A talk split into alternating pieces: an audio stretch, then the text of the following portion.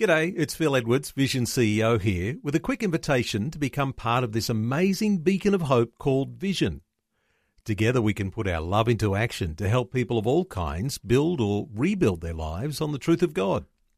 Please consider the part you can play during our upcoming Visionathon appeal, remembering that it's your support that makes Vision possible, including this podcast. The story. I didn't really have a good sense of who I was or even what I liked because as a peacemaker, what I wanted was never about me. It was always about making sure that the alcoholic didn't get angry at me or the rest of the family. So, an interesting part of my psychological makeup was just making sure that everyone else around me was happy. So, what did I want? I actually didn't know. G'day, I'm Jimmy Colfax. Welcome to The Story. Well, Raymond TeAmo was raised in a dysfunctional alcoholic family in New Zealand, and he says his role in that family was to be the peacemaker. Also, that he was so focused on making others happy that he lost track of who he was and what he wanted.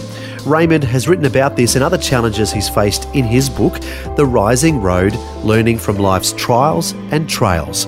Today, we'll hear Raymond's story and how God has helped him overcome many difficulties. He's having a chat with Karen Hunt and is joining us from his home in Emerald, Queensland. Tell us firstly, Raymond, about your early years in New Zealand. Karen, I was born in uh, New Zealand in a family where my father was an alcoholic. In fact, I shouldn't have even been born. I had an abscess on my lung when I was just born, and they had to remove half of one lung. So I've been walking around with a lung and a half since I've been born.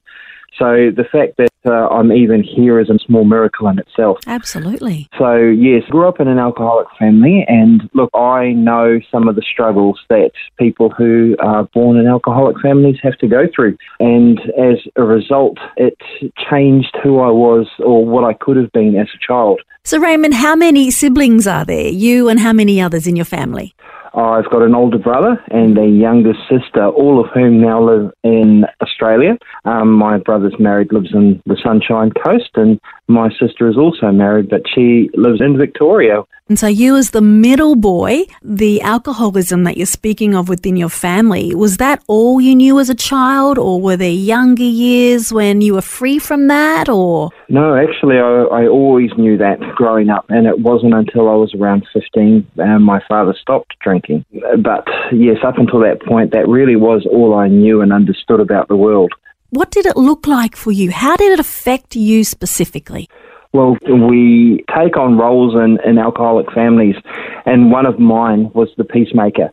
So, as the peacemaker, my job was to ensure that the alcoholic, at that time, my father was didn't get upset at us all the time mm. because when he got upset, we usually got punished for it. So it was quite a thing to take on that role from an early age and then bring that through to 15 years of age.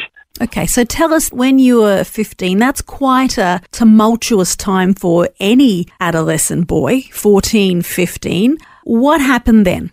Well, when I was 15, I went along with a friend to a Christian youth camp in mm. New Zealand, and uh, I was the first time I'd really heard about God, or first time I'd heard that there was a father who didn't abuse you or say horrible things to you, and I, I learned about someone who I could begin to put trust in. So, mm. but it wasn't a straightaway occurrence either.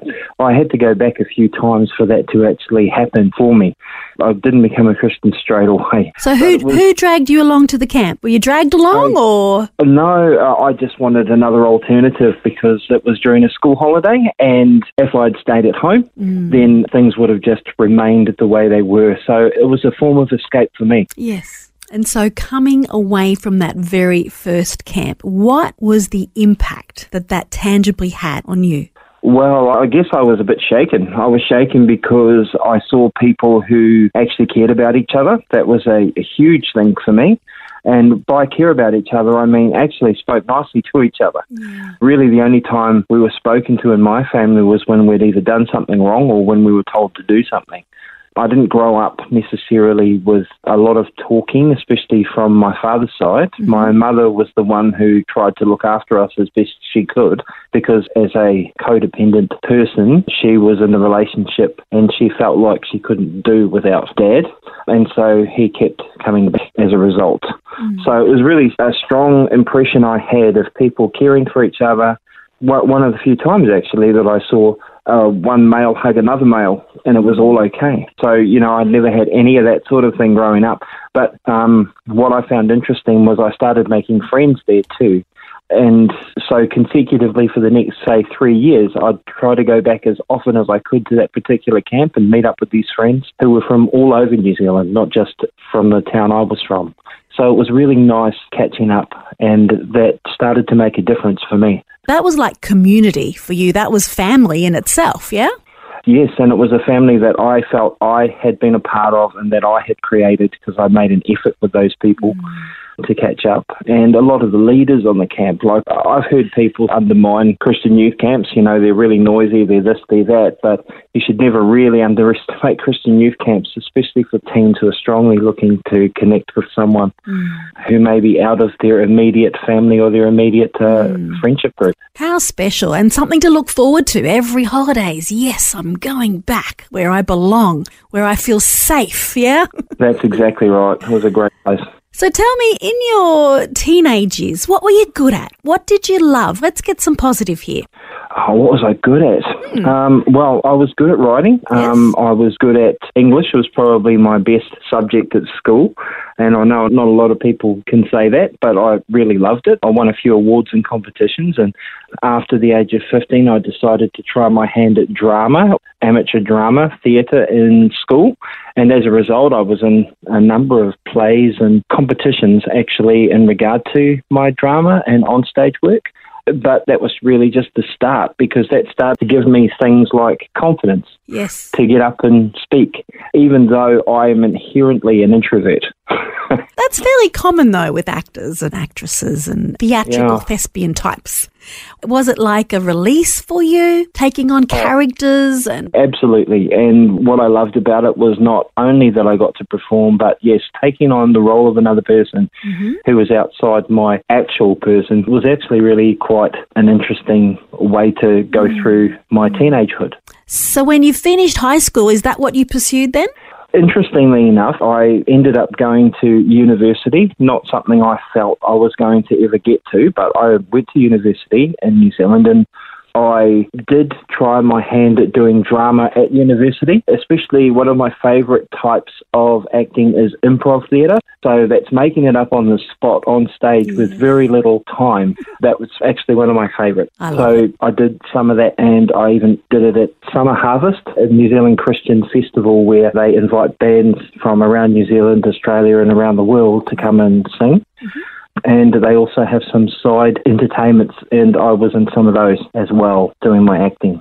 So that improv theatre was a lot of fun. So education and becoming an English teacher was that a natural progression? Absolutely not. In fact, teaching the last thing I was thinking about. Yeah. Uh, where where did you hope it would take you?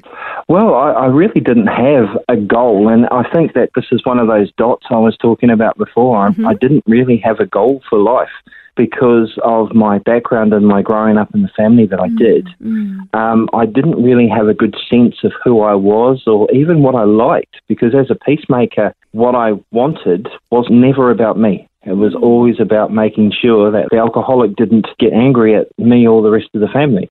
So, an interesting part of my psychological makeup was just making sure that everyone else around me was happy. So, what did I want? I actually didn't know. I think that, that, again, this is one of those dots that God put in my way. He just said, look, this is something that's going to be beneficial for you later on, even though it doesn't seem like something that you'd like to do now.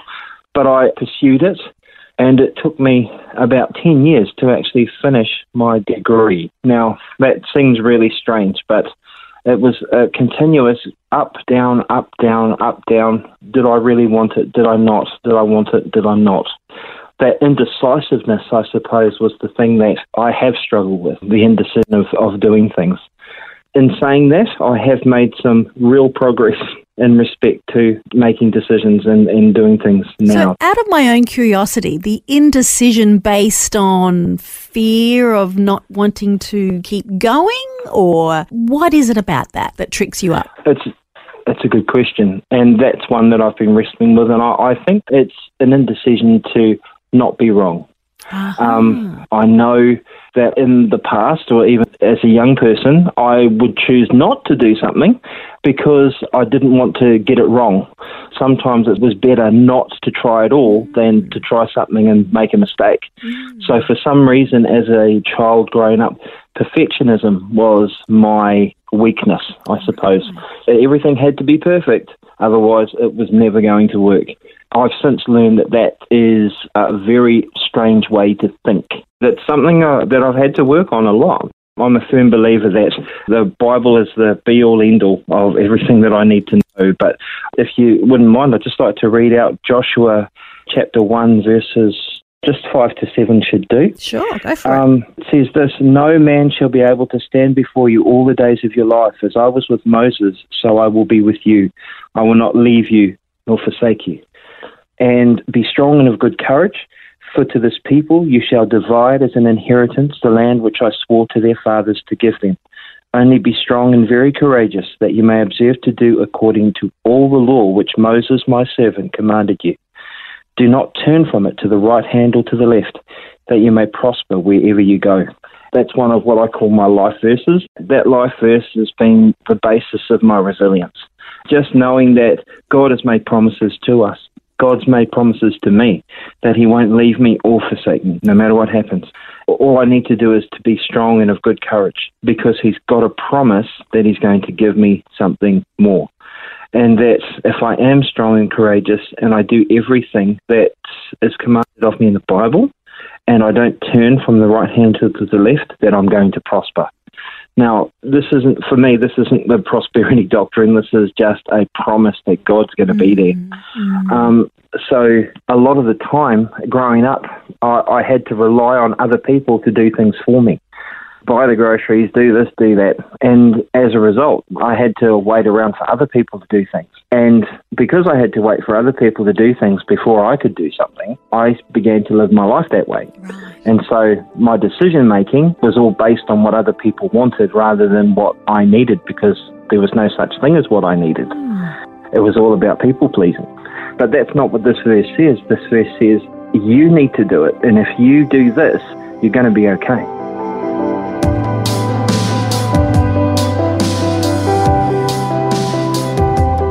You're listening to The Story. Today, Karen Hunt is chatting with Raymond TeAmo, who's the author of the book The Rising Road Learning from Life's Trials and Trails. We've just heard about some of the challenges Raymond faced growing up in an alcoholic family in New Zealand. Next, we'll hear more of his story and about some challenges he faced living in Saudi Arabia with his wife and kids. All that and more is coming up when we return. If this program has highlighted something you'd like prayer for, we'd love to pray for you. Call 1 800 Pray For Me. That's 1 800 772 936. It's a free call. Or text 0401 132 888. Hi, I'm Jimmy Colfax, and this is The Story. Our guest today is Raymond TeAmo, who's originally from New Zealand. Before the break, Raymond shared about some of the challenges he's faced in his childhood growing up in an alcoholic family, trying hard not to make his dad angry. Next, we'll hear about his adult years as he continues his chat with Karen Hunt. Raymond, in looking at your book, The Rising Road Learning from Life's Trials and Trails, Heather comes into your life. You travel overseas. She's a missionary teacher. You're involved in the Gulf area. Is there a particular defining life event in your travels where you had God meet you right where you were and you were able to overcome, be resilient, get through? Can you give us a specific story? Well, when I was in uh, Saudi Arabia, I had, uh, for some reason or another, the school I was with was unable to employ me.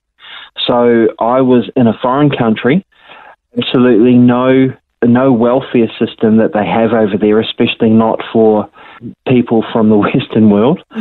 And I had no job. So now I'm a qualified teacher in another country making no money, and my wife is the only one that can work with three children. And I'm thinking, my goodness, God, what uh, what am I doing now? And I felt God strongly say to me, Well, what can you do? It's not about what you can't do, it's what can you do. So you can't work, we get that, but what can you do? And I said, Well, maybe I could become a house dad. And so I became a house dad for a year while I struggled to find a job in Saudi Arabia. So I I have to tell you, that was a good idea because my daughter would get home from kindergarten and then we'd sit down and watch uh, Barbie movies together. So if you need to know anything about Barbie movies completely, I know everything. How In fact, I had an argument. I had an argument with one of my students at high school about which was the best Barbie movie. Um, so yes, I've seen every single one of them. Um, On your Now- dad. yeah.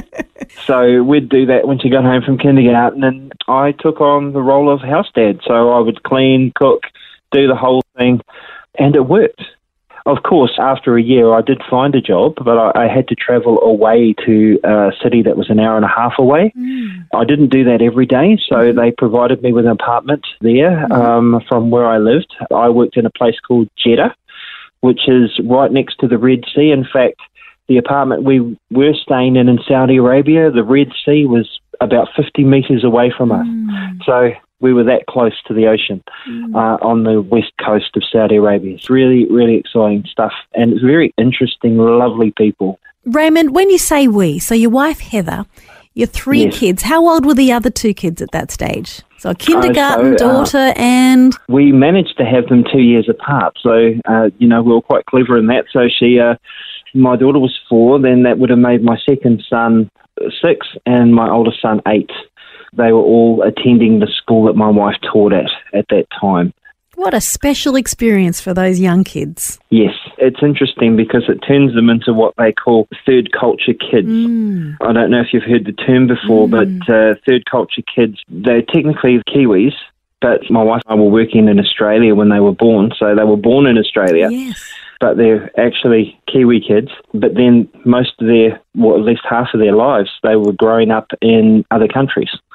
So for six years of their life, they grew up in the Middle East. So uh, they come back and they've taken on the culture of three completely different cultures. So Raymond, what brought you back to Australia? Oh, coming back to Australia was more about the education of our children. So, uh, my second son, he suffers with mild ASD. That's aut- he's on the uh, autism spectrum disorder, and so uh, we made a decision to come back because in Saudi Arabia, even though there are disabilities within the culture and within the community, it's not recognised, which means that they have no educational institutions that can actually help students with special needs. Um, so that was one of the reasons that we came back. Uh, the second one was we wanted to come back to be closer to family. I did manage to catch up with my mother before she passed but I was not able to come back for the funeral because of the rules of coming and leaving the country That's at the time. It was very difficult. So I had to miss out on my own mother's funeral, but I have since been back to see my father and um, my brother and sister since then. Yes, we, we got back in at the start of 2019. Um, I I applied for a job as soon as I landed on the 2nd of January. It got my name into a, an employment agency and they found me a job here in Emerald. So on the 4th of January, Wow. I packed up all of my bags, um, all few of them, and then we actually had, again, this is one of those God moments, Karen, where uh, we had friends who we'd met in Saudi Arabia who said, Well, we've got lots of our stuff in storage, and uh, we would like to give you all of our things. So we ended up with a couch and a microwave and a fridge and freezer and a um, just the generosity of people knowing that we'd come back and we actually had very little. We were waiting on a payment to come through, our final payment from our respective jobs in Saudi Arabia.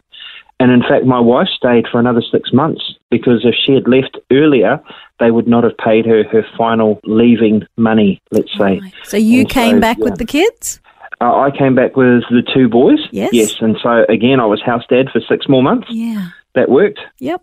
and uh, I got them into school here in Emerald. It's been a real blessing, and also being a part of our church has been a real blessing as well. We've managed to just grow where we've been planted. So give a shout out to your church. Which church is it? Absolutely. Calvary Church in Emerald, and uh, our pastor is Pastor Wade. Um, we love them so much. They've been a real blessing to us, and um, we've tried to give back as much as possible because we're firm believers in giving. My wife and I, we consider that as one of our ministries, is to give. It doesn't matter what we give, just whatever we can, when we can. We firmly believe in that. Are you working in a public school or? I'm- working in a private school at a, Christian college here, and I've been there for the last three years, and I really love it. It's a really nice place to work. And your wife, is she in the same field? Uh, she is a teacher, yes. She's more of a primary school teacher, but currently she's working at a state school. How old are your kids now? My oldest son, oh, he's 14, uh, 12 is my second son, and my daughter is now 10. We made it. Absolutely. And you know what? The the trials and the trails, there are still more yet to come, as I'm sure you fully realise. Let's come back to your book at the moment and give a plug for your book, The Rising Road Learning from Life's Trials and Trails. Raymond is uh, an English teacher and an author tends to come naturally as a result of that. But you've travelled a journey. You've told us just a few little bits and pieces about it.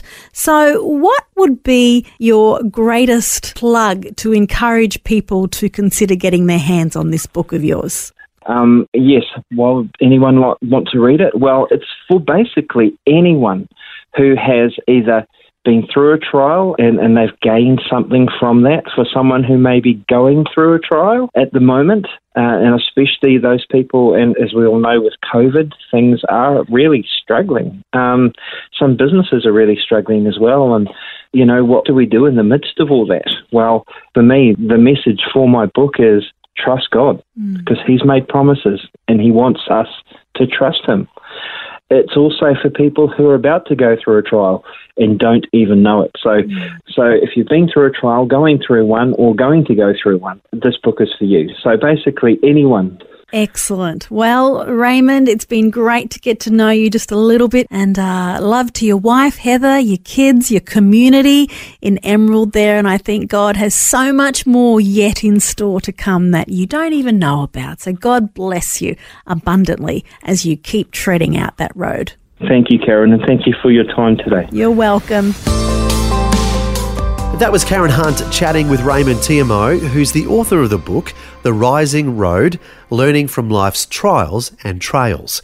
And as we've heard, Raymond has been able to overcome many obstacles in life with God's help. He shared he'd been greatly guided in his life by Bible verses where God talks to Joshua and says, I will be with you, I will never leave you nor forsake you. Be strong and very courageous, be careful to obey all the law my servant Moses gave you. Do not turn from it to the right or to the left, that you may be successful wherever you go. For Raymond, coming from an alcoholic family and being confused about life, these Bible verses provided guidance and comfort as they clearly let him know what God wants him to do to be successful, and that his Heavenly Father would always be there for him, never leaving or forsaking him. And these promises are available for you as well. Maybe you can relate to Raymond's childhood and have come from a dysfunctional home, and now you're seeking the same kind of guidance and comfort. Why not put your faith in God today? If you'd like to talk to someone about that or pray about having a personal relationship with God, our prayer line is open 24 hours, seven days a week. 1 800 Pray For Me is the number. That's 1 800 772 936. We'd love to pray with you on that number 1 800 772 936. Well, thanks for joining us for Raymond's story. I'm Jimmy Colfax, encouraging you to share your story with someone today. The story. Just another way Vision is connecting faith to life.